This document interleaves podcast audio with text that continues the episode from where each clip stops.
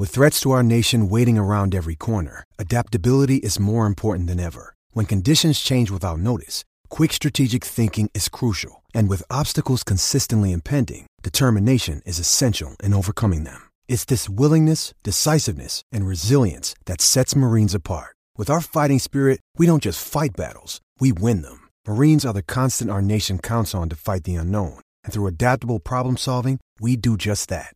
Learn more at marines.com. Storie Libere presenta Slow Foot. Conversazioni antivirali di Nicola Filippone con Gigi Garanzini.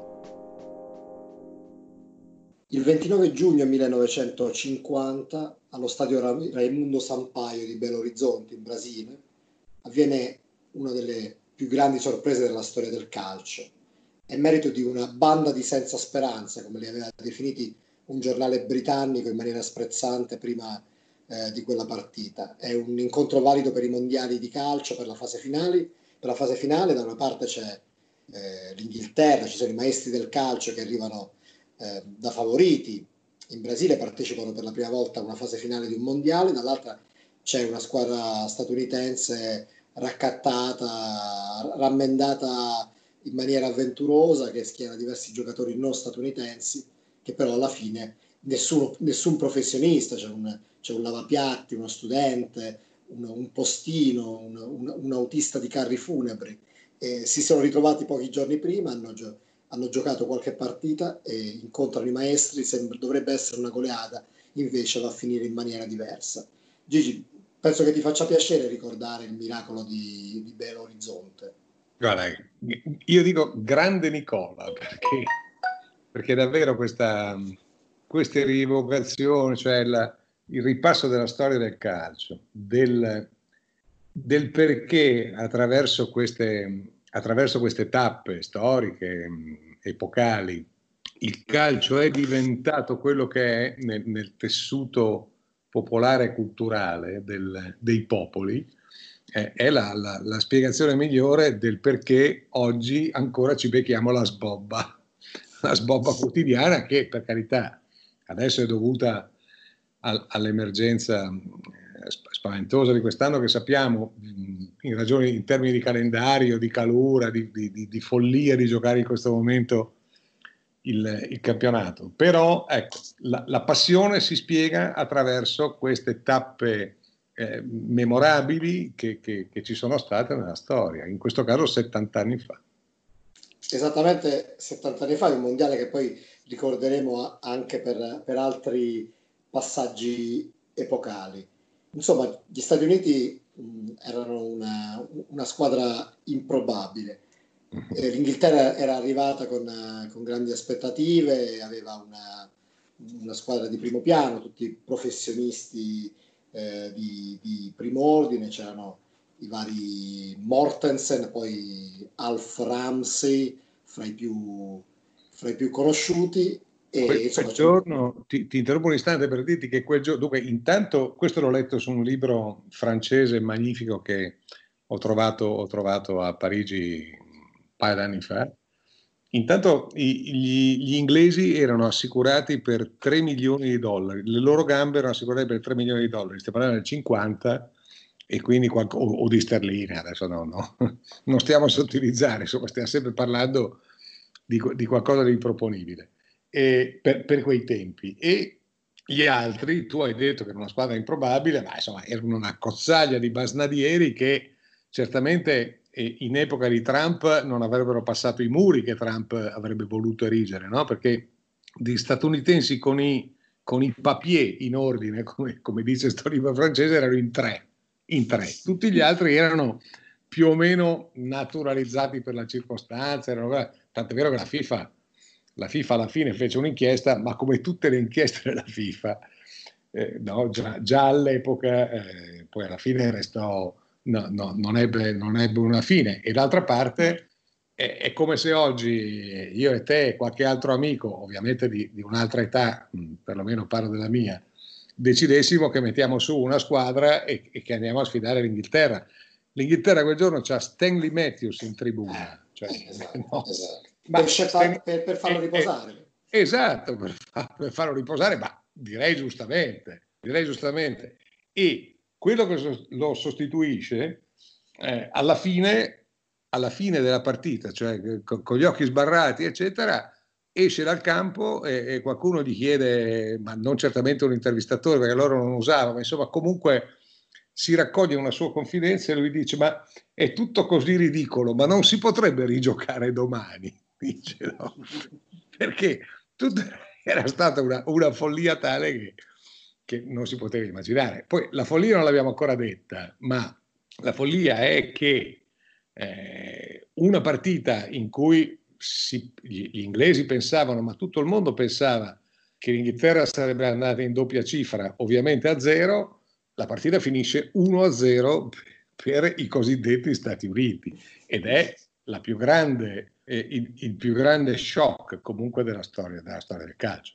Perché se pensi che era il terzo mondiale della storia, era il, il, il quarto mondiale quarto. della storia, 30, 34 e 38, l'Inghilterra non è che non è stata invitata, una... no, l'Inghilterra non ha giocato, non si è iscritta per superiority complex, come scriveva Brera nella sua storia della, del calcio italiano, no? nella sua storia del calcio mondiale, non, non italiano in questo caso. Perché? Perché si ritenevano, si ritenevano i maestri e quindi superiori ad ogni tipo di manifestazione in cui confrontarsi. Loro accettavano di giocare delle, delle singole partite, eccetera, ma non potevano partecipare a queste robe perché loro erano troppo più forti. La prima volta che mettono il naso fuori, beccano, beccano da, da, dai dopolavoristi, del, in teoria americani, in teoria degli Stati Uniti. Beh, la, la, formazione degli, degli, Stati Uniti sembra un, un romanzo degli anni, degli anni 40, degli anni 50. Solo i nomi sono molto evocativi. Frank Borghi, Harry Cuff, Joe McCaa, Ed McLeany, che era un, uno scozzese, Charlie Colombo, Walter Barr, Gino Pariani, John Sousa, Ed Sousa, Frank Wallace e Joe Getien, che sarà poi il, l'autore del, del, gol decisivo, sì. allenati da uno, scuz, da uno, scozzese che si chiamava William eh, Jeffrey. Loro arrivarono con l'obiettivo iniziale di prenderne il meno possibile. Sì. Nel, 2000, nel, 2009 il New York Times eh, dopo i sorteggi del Mondiale del 2010, quando gli Stati Uniti ehm, e, e, l'Inghilterra capitarono nello stesso girone, decise di, eh, per fare una, una, specie di riparazione, perché all'epoca, poi magari ne parleremo, sicuramente ne parleremo, però il New York Times non diede la notizia di questa, di questa impresa il giorno eh dopo. E, e, però nel 2009 andò a cercare i quattro all'epoca ancora, che ancora vivevano che adesso non, non, sono, non vivono più e, e quindi nel, nel raccontare eh, nell'intervistare questi quattro superstiti, uno di, dei quattro racconta che il loro obiettivo era prenderne, finire la partita con uno scarto di non più di 5 gol che consideravano la, lo scarto più dignitoso possibile. Certo. Invece le cose presero un'altra, pie- un'altra piega anche con l'aiuto del pubblico di, di Belo Horizonte che chiaramente era tutto pro Stati Uniti sia perché si, si tifa sempre per i più deboli, sia perché insomma per, per eh, le ambizioni brasiliane, insomma, che l'Inghilterra non vincesse certo. è una buona cosa. L'Inghilterra era certamente un avversario in partenza, mentre non erano gli Stati Uniti. Gli Stati Uniti avevano già perso la prima partita molto decorosamente 3-1 con la Spagna, quindi non, non, il, il, disastro annunciato non, non, c'era stato neanche allora, era una sconfitta, era una sconfitta dignitosa. Poi avrebbero perso 5-2 l'ultima partita col Cile, eh, che, che, era più o meno così a occhio il punteggio che ci stava, sia pure contro una squadra di non primo livello come il Cile, ma contro l'Inghilterra dovevano usare il pallottoliere perlomeno sulla carta. Invece vincono 1-0 perché?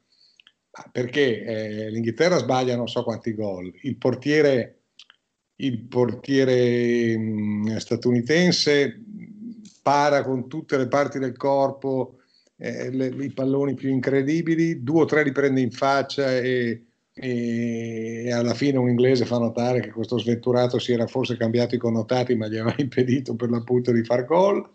Segnano nell'unica occasione in cui mettono il naso in area avversaria ma entro certi limiti perché il gol di questo sventurato di Gaetien, sventurato perché poi farà una, una bruttissima fine, hanno tanti anni, Gaetien il, il, pallone lo prende in faccia, in realtà non era un passaggio per lui, era un tiro in porta che sarebbe andato, eh, va a sapere dove, se non avesse incrociato il suo zigomo involontariamente e, e, e non fosse finito, finito dall'altro angolo. Insomma, morale, finisce, finisce 1-0 per, per, gli Stati Uniti e quella sera in, non c'era nessuna, non, nessuna, no, ma non c'era grande attenzione eh, nel mondo e in particolare in Europa per l'esito di quella partita, però comunque è un risultato che i giornali dovevano, dovevano scrivere, eh, do, dovevano riportare, riferire. E quando arriva sulle telescriventi, arriva questo flash d'agenzia che dice eh, Inghilterra 0, Stati Uniti 1, tutti pensano all'errore, mh, all'errore di battitura, cioè sarà stato 10 a 1, sarà stato, non so, l'errore poteva essere fatto in tante maniere, ma tutti hanno pensato che mancasse un 1 davanti, davanti allo 0 degli inglesi, no? visto il livello di partita. Invece era, era veramente, era veramente 0 a 1.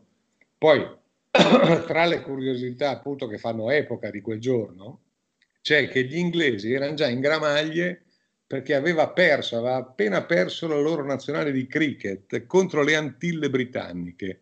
Era la prima volta che succedeva, il cricket per loro, per carità, con tutto rispetto per il, per il football, ma insomma il cricket era una cosa, eh, era ancora l'Inghilterra coloniale, insomma, quindi, quindi aveva una valenza fortissima. Ma eh, mai più vanno a pensare che dopo, dopo la botta a cricket con le Antille, lo stesso giorno arriva anche la, la mazzata nel, nel, nel calcio con, con, gli Stati Uniti. Poi il mondo scoprì che quel, quelli erano giorni nefasti perché l'indomani gli Stati Uniti dichiararono guerra alla Corea del Nord e quindi e, e lì cominciò, cominciò, un'altra storia leggermente più grave di quella del, del mondiale. Ma, insomma, erano giorni un po', quell'inizio di luglio del, del 1950 non fu proprio una robetta da ridere. Tra l'altro, eh, tu, tu, raccontavi che no, la, la, la, notizia fu, fu accolta insomma, in maniera irreale. Addirittura negli Stati Uniti il New York Times non diede la notizia perché erano convinti che ci fosse stato un errore eh, anche lì, cioè, anche, anche, negli Stati Uniti da una prospettiva diversa, però ci fu, ci fu la stessa incredulità rispetto a una cosa, oltre al fatto che il calcio era già allora uno, uno sport, non era ne, nemmeno allora uno sport popolare, non è mai stato negli Stati Uniti, era lo sport delle, delle città, dei quartieri popolati da europei, degli immigrati, certo. ma non era altro, un po' come potrebbe essere qui il cricket oggi, no? Mm-hmm. E, e, quindi rimase un fatto marginale che poi invece diventò un fatto epocale a distanza di, di 40-50 anni. Walter Barr, che era l'autore di quel tiro che poi eh, andò a finire sullo, sullo zigomo di Gabe Kienz, eh, del, del, gol decisivo, racconta che eh, col passare degli anni, lui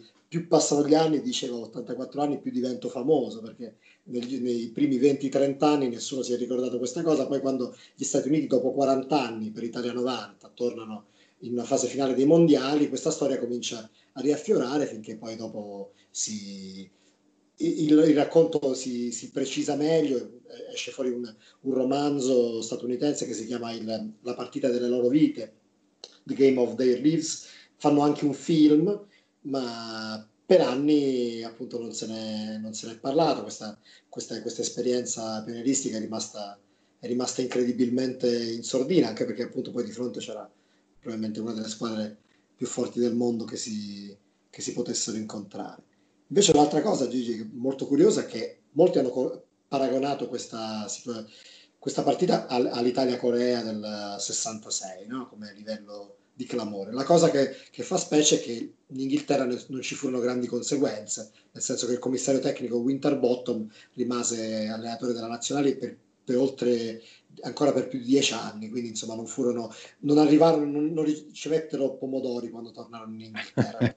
sì, sì, sì questo, questo, è certamente vero, ma no, io credo che questo vada molto oltre Italia-Corea, perché comunque la Corea del 66 era eh, era la nazionale di un regime comunque.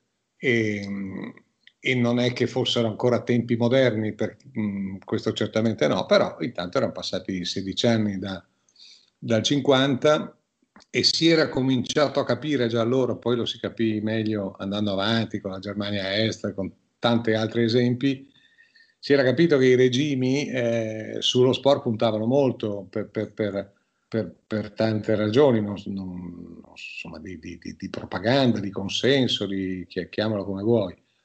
E quindi comunque, allora, minimo minimo, i coreani correvano, ecco, correvano tanto, eh, ma proprio tanto. E quindi pur avendo un gap enorme rispetto, tecnico rispetto, rispetto agli italiani, perlomeno la, la, parte agonistica, dinamica ce l'avevano. Stati Uniti non avevano veramente niente, anche perché non erano nemmeno gli Stati Uniti, questo l'abbiamo detto all'inizio, no? erano una banda di smandrappati assemblati chissà come che statunitensi avevano anche pochissimo. E quindi no, non c'è il paragone, cioè non c'è, c'è la, la suggestione del, del, dello stesso, dello stesso de, della grande sorpresa, c'è il fatto che, che Italia-Corea ci coinvolge direttamente, ma, ma Stati Uniti-Inghilterra in quel momento non ha, non ha uguali. Non uguali. Però, sicuramente è, è curioso no, che, che nella, mentre noi quando pensiamo a quella partita con la Corea, eh, così come anche con, ad altre sconfitte, ma eh, con, con, intensità minore eh, della nazionale, sono sempre capitoli dolorosi che vengono ricordati. Invece questo episodio, anche nella ricostruzione della storia del calcio britannica, rimane sempre un po' in sordina. Non è una, una pagina no, di, di, cui parlano come noi parliamo della Corea, per dire. Forse sono riusciti, sono riusciti a, insomma, a riciclarlo, come dire, in, in, quest'ottica, in quest'ottica un po' più indolore, perché se, se, se tu pensi comunque a quello che si diceva all'inizio, e cioè che loro era il primo mondiale in cui partecipavano alla quarta edizione, ma non perché non si fossero qualificati o li avessero tagliati fuori, ma perché si ritenevano troppo più forti, beh, insomma, eh, la, la, valenza forte c'è già, c'è già abbastanza lì. In realtà loro quello che loro ricordano sempre e, e, non dimenticheranno mai come il giorno più nero, il giorno in cui i quotidiani del pomeriggio uscirono listati a lutto, fu lì da, tre, da lì a tre anni, quando persero 6 a 3 in casa dalla Grande Ungheria. Ecco, que, quello, quello, è rimasto, quello è rimasto un trauma che non dimenticheranno mai, perché giocavano sul loro campo, perché non era un'avventura allora così ancora un po' un po' raccogliticcia come, come, un mondiale perché non c'erano di fronte agli, degli avversari magari sottovalutati, quello che è, era una vera sfida al vertice di tutti i tempi, loro l'hanno presentata come la partita del secolo e gli ungheresi gliene diedero sei perché a un certo punto si fermarono, perché erano veramente di un altro pianeta, però stiamo parlando di uno dei più grandi nazionali di tutti i tempi. Quello allora è rimasto più come, come trauma. Que- questa l'hanno presa come o l'hanno mutata forse quasi come una buttata, no? Quella che sembrava una buttata telescrivente che invece poi era la realtà. È una, una buttata firmata da una, un, appunto, un, personaggio che tu che avevi anticipato, eh, di cui avevo parlato anch'io in realtà, che è l'autore del gol, Joe Gatiez, che è un, un, cittadino di Haiti che si trovava negli Stati Uniti per studiare alla Columbia University e si, eh, viveva a Manhattan facendo il lavapiatti per pagarsi gli studi e che eh, ebbe la possibilità di giocare con un'autocertificazione in cui diceva che era intenzionato a prendere la cittadinanza statunitense. Sì, sì, così, così. così. Lui come, come, come non pochi come altri. altri. Esatto, come eh. dicevi giustamente. Con, era bastata l'intenzione per farli, capisci, per farli, pensa, pensa Trump.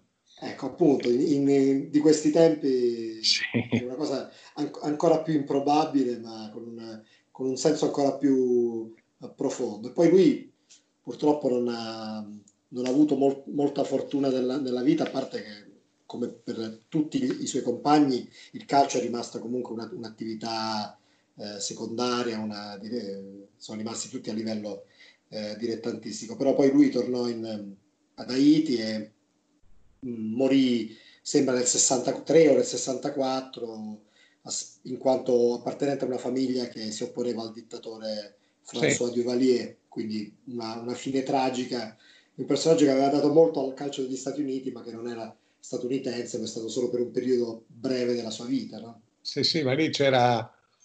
Lui incappò se, senza volerlo e forse sottovalutando il pericolo, perché insomma, papà, come si chiamava? Papa, Papa Duvalier, qualcosa del genere, uno di questi, sì. uno di questi dittatori sanguinari eh, che hanno purtroppo infestato la storia mondiale, eh, in questo caso di Haiti, e, e c'erano le sue squadracce che giravano e cose. E questo, questo ragazzo, appunto, avendo una qualche notorietà, era stato non messo nel mirino perché lui non c'entrava assolutamente nulla, ma la sua famiglia, pur senza essere particolarmente abbiente o in vista o cosa, boh, eh, li, li, li, presero di mira. E, insomma, un giorno le squadracce lo, lo sequestrarono e poi questo, questo sventurato fu trovato, fu trovato cadavere a distanza di, di tanto tempo. Eh, no, fu trovato a distanza di, di, di, non molto tempo e poi si, si, capì dopo che erano state appunto le, gli squadroni della morte a, a farlo fuori, ma senza, veramente senza nessun senso, perché lui, come poi hanno raccontato alcuni suoi amici, conoscenti, compagni di squadra di prima lui in realtà era uno veramente che si faceva gli affari suoi e che quando aveva qualcosina da sbevazzare e una, e una ragazza per passare, per passare la serata, lui ne aveva d'avanzo, insomma, non aveva nessuno, nessun impegno politico particolare. Insomma. Un altro personaggio incredibile di quella partita, eh, altrettanto decisivo, eh, fu appunto il portiere che parò di tutto e ci fu anche un episodio controverso da quello che ho letto, perché un pallone che sembra eh, che fosse entrato, ma che per, secondo l'arbitro mh, non lo era, comunque eh, il portiere Frank Borghi, che anche lui di americano insomma aveva poco, eh, era stato bravo probabilmente a ricacciarlo in tempo, comunque forse non era entrato, questo non si sa. Fatto sta che, che questo portiere di St. Louis fu uno degli eroi di questa partita, anche lui ha una storia molto particolare perché era stato eh, aveva partecipato alla seconda guerra eh, mondiale, era un, un medico e, e, poi dopo invece quando tornò dalla guerra mh, entrò nel business delle, delle, pompe funebri, quindi faceva quello di lavoro e poi giocava anche a calcio e si trovò, e si trovò al mondiale. E, e, la, e l'altro personaggio è, di quella partita fu, fu, l'arbitro, fu l'arbitro italiano, no? che, eh, certo che non era neanche un arbitro di, di secondo piano, invece no, no. dei più importanti. Era nel dopoguerra, nei primi anni del dopoguerra, ma insomma comunque con l'epoca era forse il numero uno degli arbitri italiani e se non era il numero uno era comunque uno dei primissimi, si chiamava Dattilo, generoso Dattilo e in quella partita ov- ovviamente no. Dunque il VAR non c'era, eh, Nicola, ti comunico che il VAR non c'era eh, non c'era neanche la moviola rudimentale, non c'era nulla. Eh, e non credo che Generoso Dattilo fosse stato comprato dagli Stati Uniti che non sapeva nemmeno di avere una nazionale che, che, che giocava al mondiale, no? quindi eh, non, non, eh, non, c'è nessuna, nessuna, cosa. Però e, e gli inglesi furono molto signori alla fine nel non lamentarsene. Chi vide quella partita disse che in, questo, in queste centinaia di migliaia di mischie che ci furono in area eh, statunitense, insomma, l'arbitro avrebbe anche potuto essere un po' più severo ogni tanto, ma vai a sapere se è vero o t- tanto n- nessuno lo potrà mai ricostruire perché non esistono immagini, non esistono più testimonianze dirette e, e mai ne sono state cercate. Anche perché quando anche avesse, quando anche eh, avessero giocato in 12 e il dodicesimo fosse stato l'arbitro, l'Inghilterra comunque doveva fargliene da 6 a 12, eh. insomma, no? quindi... Appunto, non, non, basta questo per spiegare ma, questa, eh, questa debacle. È una curiosità che c'era un arbitro italiano, tutto lì. E tra l'altro uno dei difensori statunitensi, Charlie, Charlie Colombo, eh, aveva raccontato in un, un, aneddoto su quella partita che lui era solito insomma, fare interventi abbastanza ai limiti della legalità e che dopo uno di questi interventi su un giocatore inglese Dattilo gli, si sarebbe avvicinato dicendogli in italiano buono, buono, come dire, no? buono, cioè, io provo, cioè, sul New York Times c'è scritto così, tra virgolette, buono, buono, per, eh, per, complimentarsi per un intervento. Però poi anche i suoi compagni dicono, vabbè, questo ce l'ha raccontato Charlie, che poi era già era morto, però non sappiamo se eh, se l'avessi raccontato per scherzare oppure se fosse veramente avvenuto, però per farti capire come sono tutti aneddoti che ci riportano a una, a una dimensione ah, sì. che non ha niente a che vedere no? con la... No, no, no, ha un'altra che... è, è, è, una... Se la vuoi vedere in un'altra, in un'altra chiave è quella della favola questa più che del racconto, no? Perché, perché un, conto, un conto è Davide che ogni tanto batte Golia, ma qui era, era Davide all'ennesima potenza contro contro il Golia in assoluto, allora perlomeno per come se la, per come se, se, se la tiravano loro, eh, se la tiravano gli inglesi, era, non era impari, era una cosa improponibile. Il calcio di oggi, ma non di oggi, il calcio ormai da 20-30 anni a questa parte, non ha più di queste situazioni. Perché, perché se tu trovi la nazione, insomma, parte che l'abbiamo visto anche su, sulla pelle dell'Italia, so, il Costa Rica pochi anni fa, no? ma, ma ai mondiali, ma comunque non, oggi il, il, materasso di oggi, il materasso oggi non c'è più. C'è la squadra nettamente inferiore che però, che però corre, è preparata, sa stare in campo, eh, e, e, quindi tu devi fare qualcosa di, di, di, significativo, cioè le tue qualità le devi tirare fuori, devi correre almeno come loro e poi tirare fuori le qualità e, e a quel punto ripristini i, valori, ma, ma, c'è un calcio organizzato in qualunque parte del mondo, allora veramente era, qui stiamo parlando di, di scap, non scapoli contro ammogliati, di scapoli trattino ammogliati contro l'Inghilterra, ecco che eh beh, che era eh in quel momento la, la, la, grande potenza del calcio mondiale. Ecco. E poi sicuramente fa, fa specie no? il fatto che gli, quando gli Stati Uniti tornano, quando i, gli statunitensi tornano a casa dopo i mondiali, perché appunto nella partita successiva il, il Cile ripristina le, le gerarchie, loro tornano a casa, non trovano nessuno ad accoglierli se non i parenti più stretti e per anni eh, di, di, questa storia non, non, si parla. E uno di, di quegli eroi, Walter Barr, eh, racconta sempre al New York Times che una delle cose che più mi, mi diedero fastidio è il fatto che gli stessi, dirigenti della federazione parlarono di quella vittoria come di un colpo di fortuna della nostra federazione, ma non fu un colpo di fortuna perché le cose succedono nello sport. La palla può rimbalzare da qualsiasi lato, a ricordare come eh, in fondo quel, quel gol, sì, è stato fortuna, però eh, sì. una fortuna aiutata dal... Ah, certo, ma poi chi, chi, l'ha giocata, chi l'ha giocata quella partita non può che viverla come, come il giorno della sua vita, è, è evidente. E, e, e, poi loro, non, non, eh, quando si dice non rubarono niente, loro diedero tutto quello che avevano, era evidente che erano gli inglesi che avevano sottovalutato sottovalutato l'impegno, perché se no, se, se, avessero, se, avessero, pensato, se avessero approcciato la partita, come si dice oggi, in termini appunto moderni, di 70 anni e oltre, con, come se di fronte avessero avuto un avversario eh, più, più, più, più, serio, più, importante, più rispettabile, no, non sarebbe mai finita così. Insomma. E invece ogni tanto capita e 70 anni dopo siamo ancora qua a parlare. Beh, infatti, che poi appunto non se ne è parlato molto negli anni precedenti, però in questo, negli ultimi diciamo 20-10 anni questo episodio anche nella storia dello sport, essendo ricordato come un miracolo di Belo Orizzonte, ha ritrovato sua, la, la, dimensione che meritava come un, un, episodio appunto irripetibile, perché come dicevi giustamente tu, oggi ai mondiali si presentano squadre più preparate, ma non solo. Io aggiungerei anche che è difficile che una squadra si presenti con tutti i giocatori non professionisti, cioè anche la squadra più materasso ha sempre quei 5, 6, 7 giocatori che giocano in campionati competititivi, magari nelle, nelle certo. seconde serie, però ne, nessuno è così a digiuno come quelle squadre che potevano arrivare allora. E, e, non succedono certo casi come quello della nazionale statunitense del 50 in cui alcuni dovettero rinunciare per non perdere il lavoro che avevano. Eh. E... Questo, questo, succedeva ai mondiali di allora in, in, certe nazioni, era successo a maggior ragione in altre, in altre nelle tre precedenti edizioni dei mondiali, non parliamo di quelle del 30, che comunque essendo una cifra tonda, essendo una, una di queste serie magari buttiamo un'occhiata anche al 30, Assolutamente. che dice sì. qualcosa di buono e di, e di, molto ma molto suggestivo da, da cavare fuori. Assolutamente, io penso che sul 50 e sul 30 ci, ci divertiremo ancora. Bene.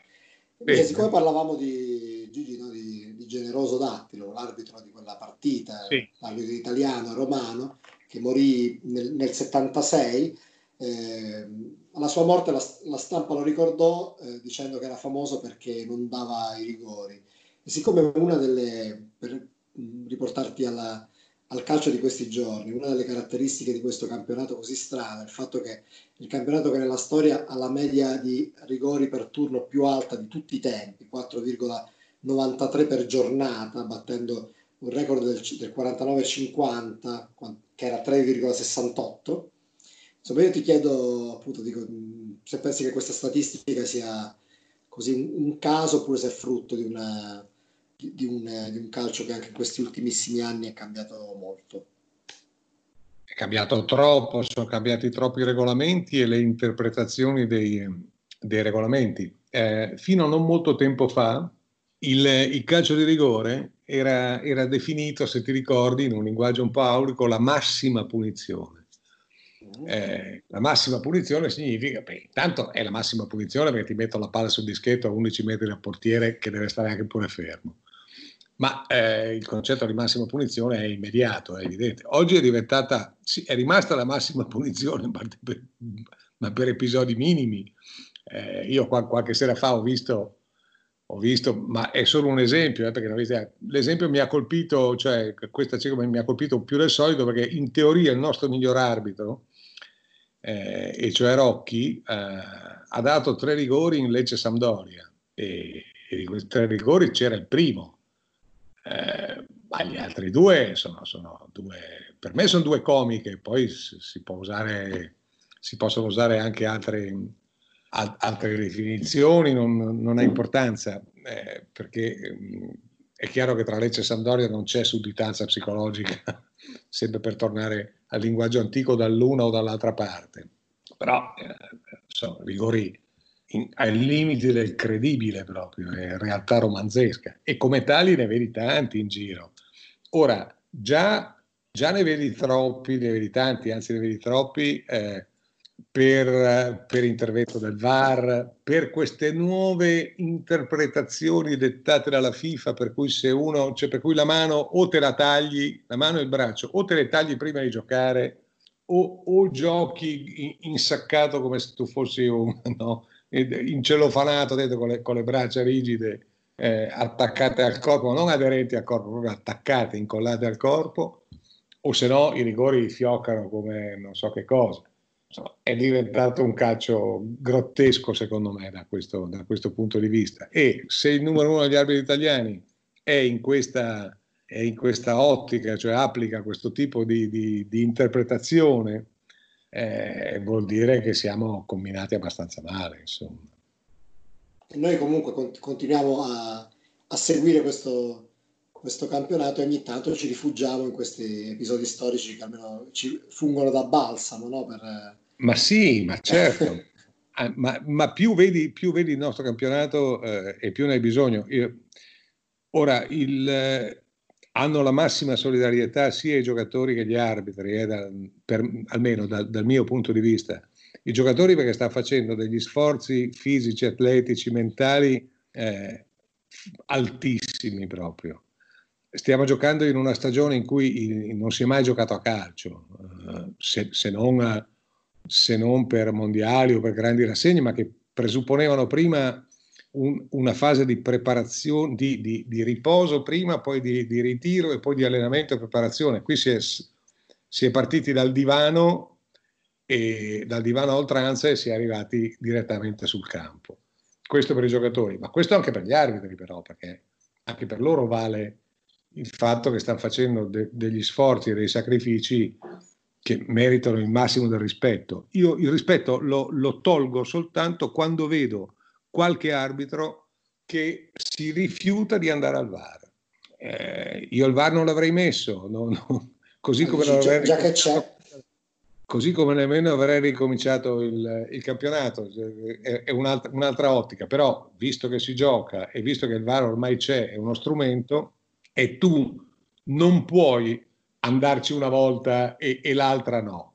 E tu che sei il VAR che devi chiamare l'arbitro a controllare l'episodio, non puoi, se quest'arbitro è più o meno è più importante di te, eh, non puoi non chiamarlo al VAR. Non, non, non, e, e, questo ci porta lontano, ci porta a una mia teoria, non, non, dico vecchia perché il VAR è recente, ma insomma una teoria che già coltivo da, da, da due o tre domeniche dopo che il VAR era in, era, era diventato lo strumento, io sostengo che dovrebbe esserci la separazione delle carriere, esattamente come, eh, cioè ci deve essere il commissario e poi ci deve essere il, il, il GIP o il PM, chiamalo come vuoi, poi ci deve essere il magistrato. Il magistrato sta davanti alla TV, ma se eh, non, possono essere, non possono essere pari, non possono essere pari di grado e alternarsi in questo ruolo, perché sennò il concetto di pappa e ciccia è automatico, tanto più in un paese come il nostro. Per cui se il, io ho visto un episodio mh, abbastanza incredibile a proposito di rigori eh, regalati, eh, ho visto, eh, mi pare fosse Brescia-Genova di, di, di, mm-hmm. qualche, di, qualche, tempo fa, di qualche giorno fa, in cui c'è veramente un, un difensore eh, bresciano che salta regolarissimamente alle spalle di un genuano e n- non lo travolge nemmeno, cioè, c'è questo contatto, l'arbitro fischia rigore, l'arbitro è Irrati e avendo avuto la ventura o la sventura in questo caso di essere il VAR designato dall'Italia agli ultimi mondiali, da allora gode della immunità di convocazione al VAR quando arbitra. No?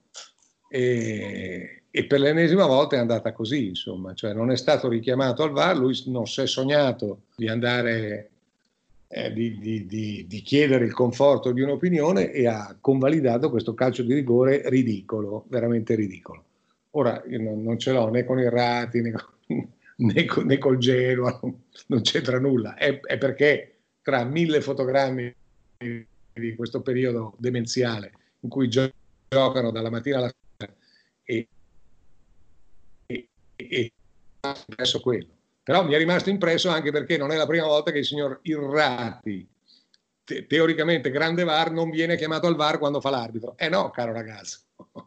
Eh, ha l'errore di fondo, perché se fai il VAR non fai l'arbitro, secondo me. L'arbitro non fa il VAR. Separazione delle carriere.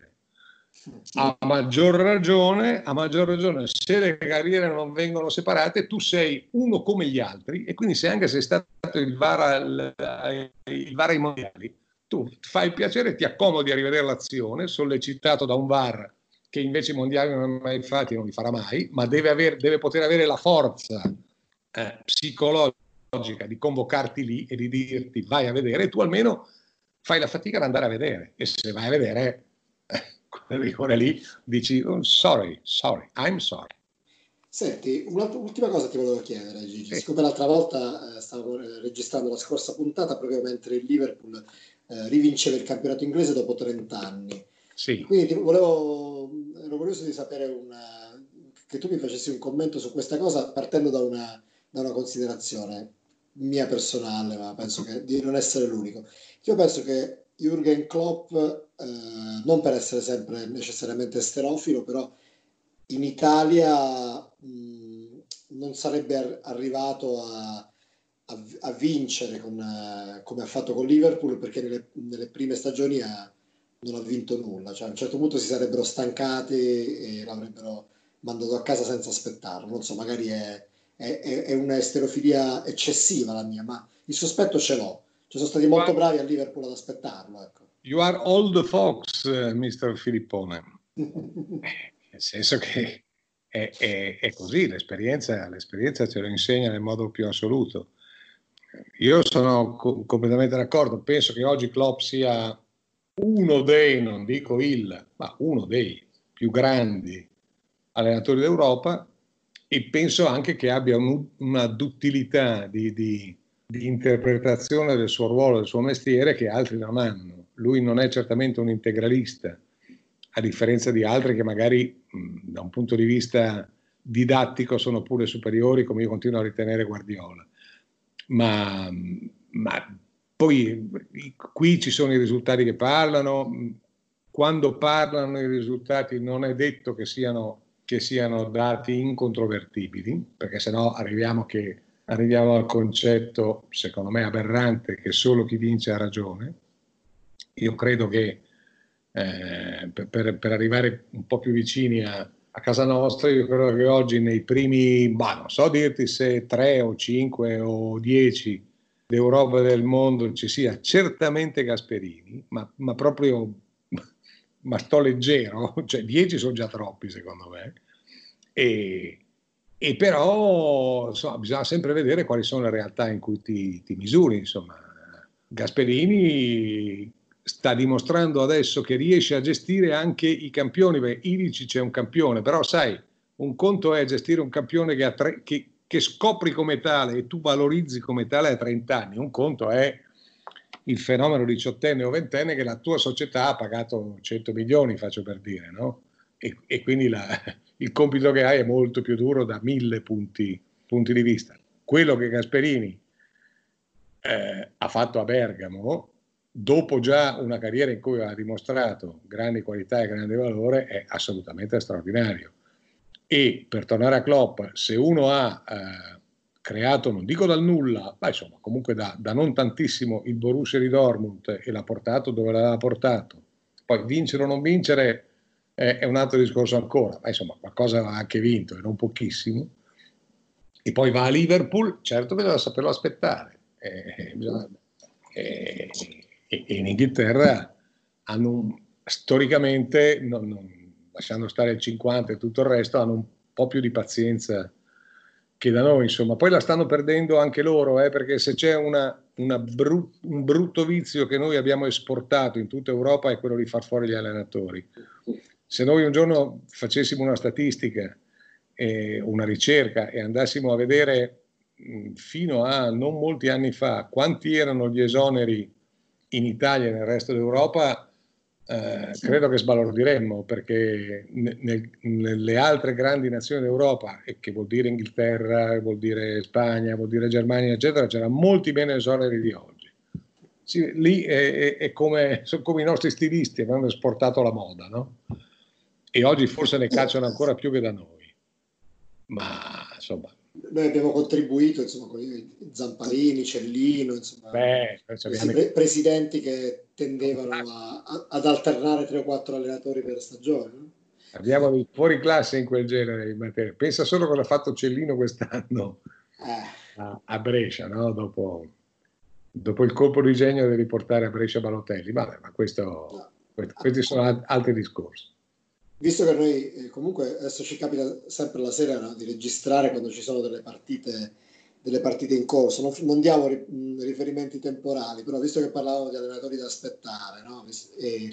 c'è, c'è, la Roma che sta perdendo in casa 2-0 con l'Udinese e mancano pochi minuti. Eh. A, me, a me Fonseca mh, piaceva come, come idee, come, però ho l'impressione che non lo aspetteranno ancora per molto, al di là delle, no.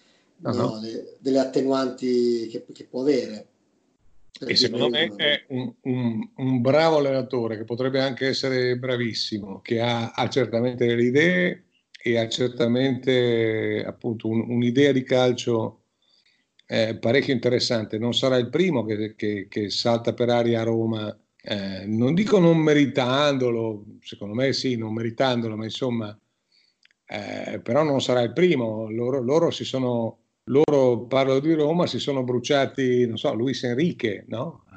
Pur, sì. L'avevano pur portato delle cronache. Luis Enrique è andato via da Roma, ha fatto un triplete a Barcellona, cioè dipende sempre da chi hai, da che risorse ti danno, eccetera. La Roma da, da due o tre anni è una società in caduta libera, no? Che, che, a parte che dove passa gente come Monci non cresce più un filo d'erba, secondo me. E, ehm, e, e, anche quello che gli è succeduto, mi pare Petracchi, siamo più o meno a quel livello. Basta vedere che è stato il Torino adesso e, e che comunque da lì arriva e, e, in che stato è la Roma. Però tutto questo dipende poi da, da, dalle società che, che, che, che li ingaggiano, che gli danno, e non parlo di allenatori, parlo di manager o presunti tali Bene Gigi, direi che abbiamo fatto una, un excursus molto articolato, no? partendo da, una, da, un episodio mitico e arrivando alla, alla realtà che insomma ci, ci, dà, ci offre comunque anche eh, diversi spunti di discussione, direi fortunatamente. Io ti do appuntamento alla, alla prossima puntata. Yes, e, e, tu, e tu, sai, che, sai che mi trovi. Eh? Sì, e come al solito noi bandiamo le scalette e quindi andiamo di, no, di, di improvvisazione. Andiamo liberi, guarda, prossimamente, prossimamente io avrei in testa la suggestione della finale del 1930.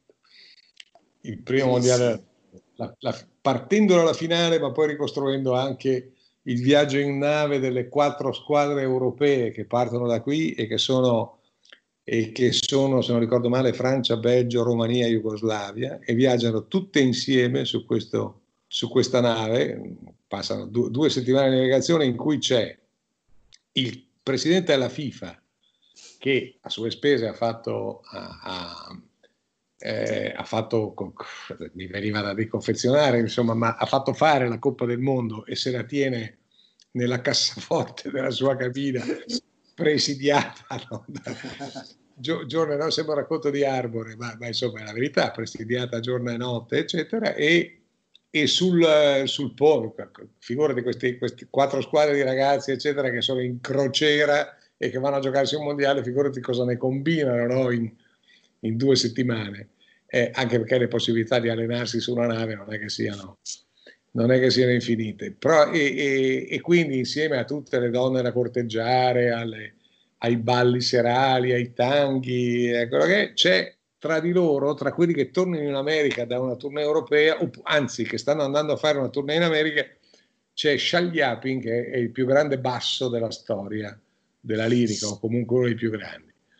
Che, sa, suggestioni di, di, questo genere. Secondo me, tra, tra, il, tra queste storie e il VAR, eh, io eh. sinceramente per passare, per passare qualche decina di minuti, come cerchiamo di, di, di suggerire noi a, a, chi ha piacere, credo che abbiano un'altra suggestione. Ecco.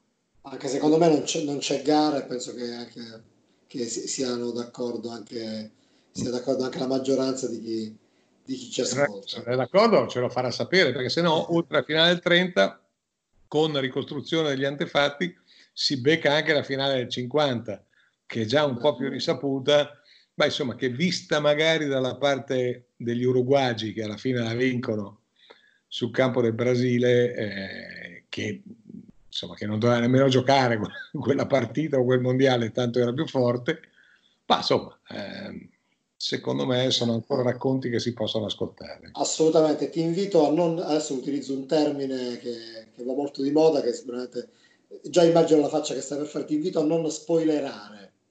No. Perché sai che adesso da quando vanno di moda le serie televisive eh, eh. c'è questo, questo, calco dall'inglese e quindi non facciamo troppe anticipazioni. Eh, ah, perfetto, eh, c'hai ragione, io, io, sai che no, non essendo troppo contemporaneo lo, lo, lo spoiler sinceramente no, no, non lo calcolavo. Perfetto Gigi, alla prossima. Ciao Rico, ciao.